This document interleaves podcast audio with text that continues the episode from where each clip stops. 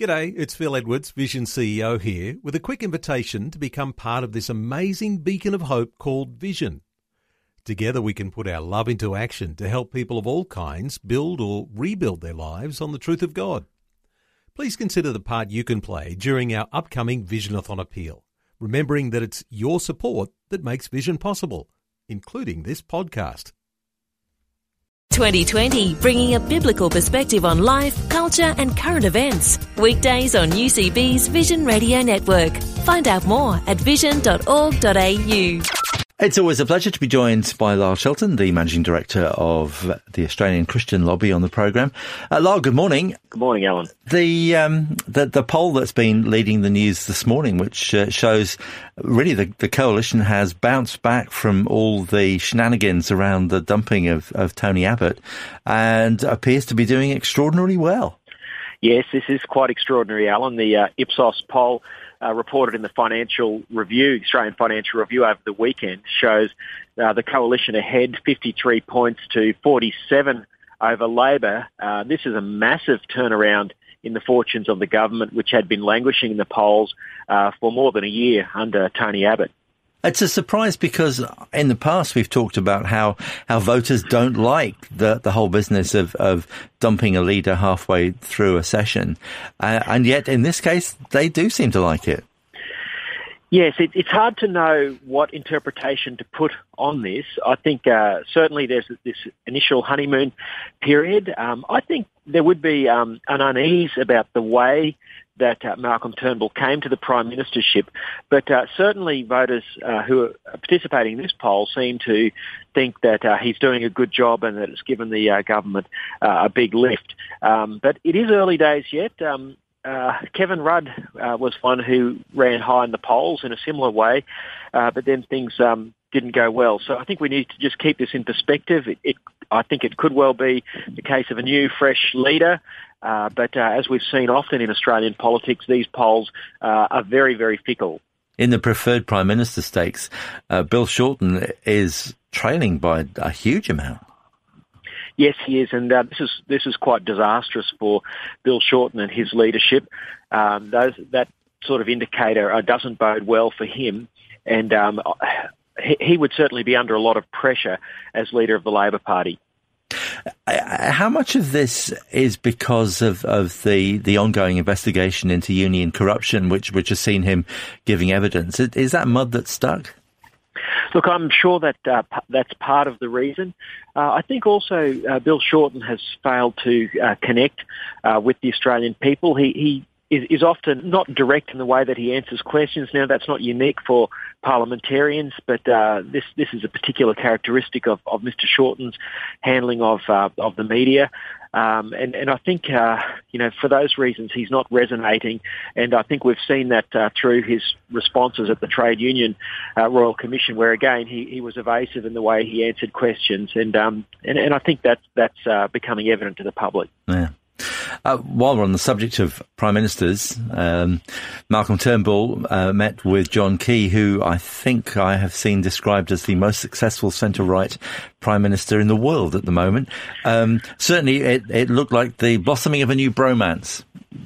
Yes, there's certainly a lot in common between uh, both of these men. Both have been very successful outside of uh, politics.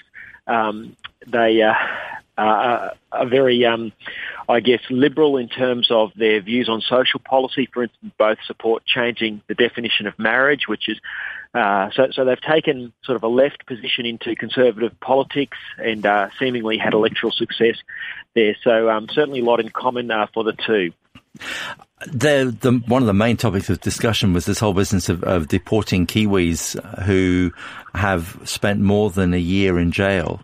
Um, th- there's a lot of unrest about that in New Zealand because it, it, seems that Kiwis are being picked on because they have no route to becoming a citizen.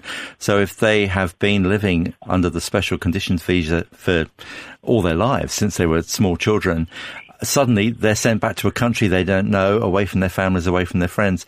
Uh, and Malcolm Turnbull didn't seem willing to budge much on that.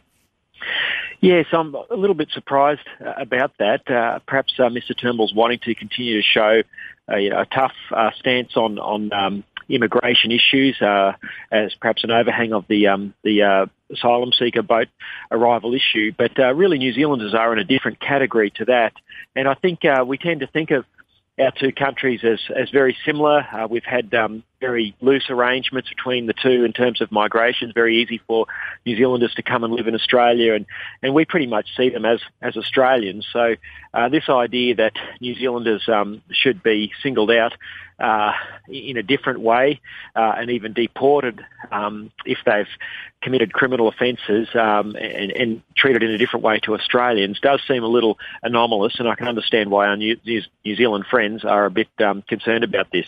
Because there's a, a, broader issue in that New Zealanders are here effectively as guest workers, and they are they pay tax, they do all the other stuff, but they're not allowed to become citizens. They can't vote, they can't claim the benefits that they've paid into the tax system for.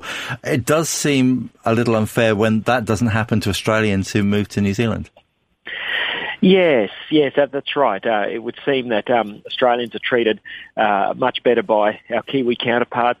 Um, look, I think this has thrown up a real uh, anomaly, as I say, because um, we tend to think of New Zealanders as, as pretty much uh, Australians, and we, we know we're different, but uh, because of the free movement between the two countries over uh, decades and decades now, um, it, it, doesn't seem right that we would treat our New Zealand friends uh, differently to the way we would treat Australians.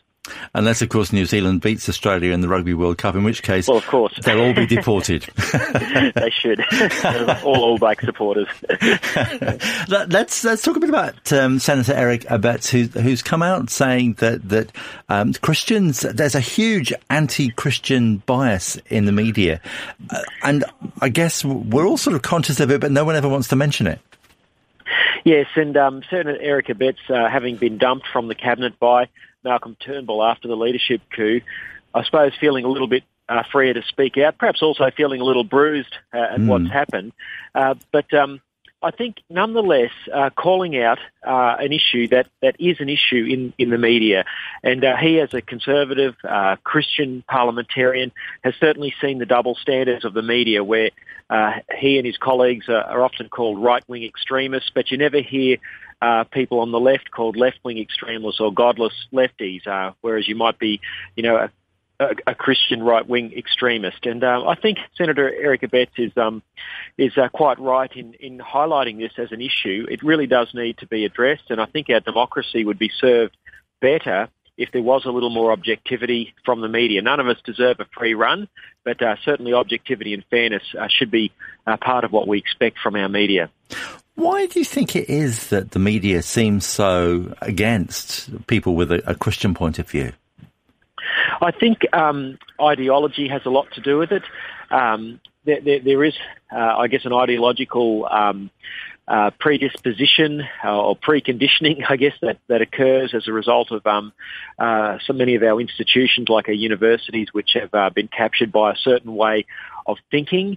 And so that's then reflected in the way uh, journalists approach their jobs. Um, I, would hasten to add, Alan, that um, you know Christian views on politics don't neatly divide into left or right, uh, but on issues like uh, social policy, where, when it comes to marriage and um, the, the, dignity of human life, the, the pro-life issues, certainly there's a very strong uh, bias in the media against anyone who stands up and speaks publicly on those issues. Uh, they certainly don't get balanced uh, reporting, and I think that's the sort of thing Senator Abetz is calling out. It's always good to talk to you. Thanks very much indeed for joining us. We'll look forward to talking to you again at the same time next week. Pleasure, Alan. Thanks a lot for having us. Like what you've just heard? There's more great podcasts, or you can listen to us live at vision.org.au. And remember, Vision is listener supported. Your donation of any amount will help us continue connecting faith to life. Learn more or donate today at vision.org.au.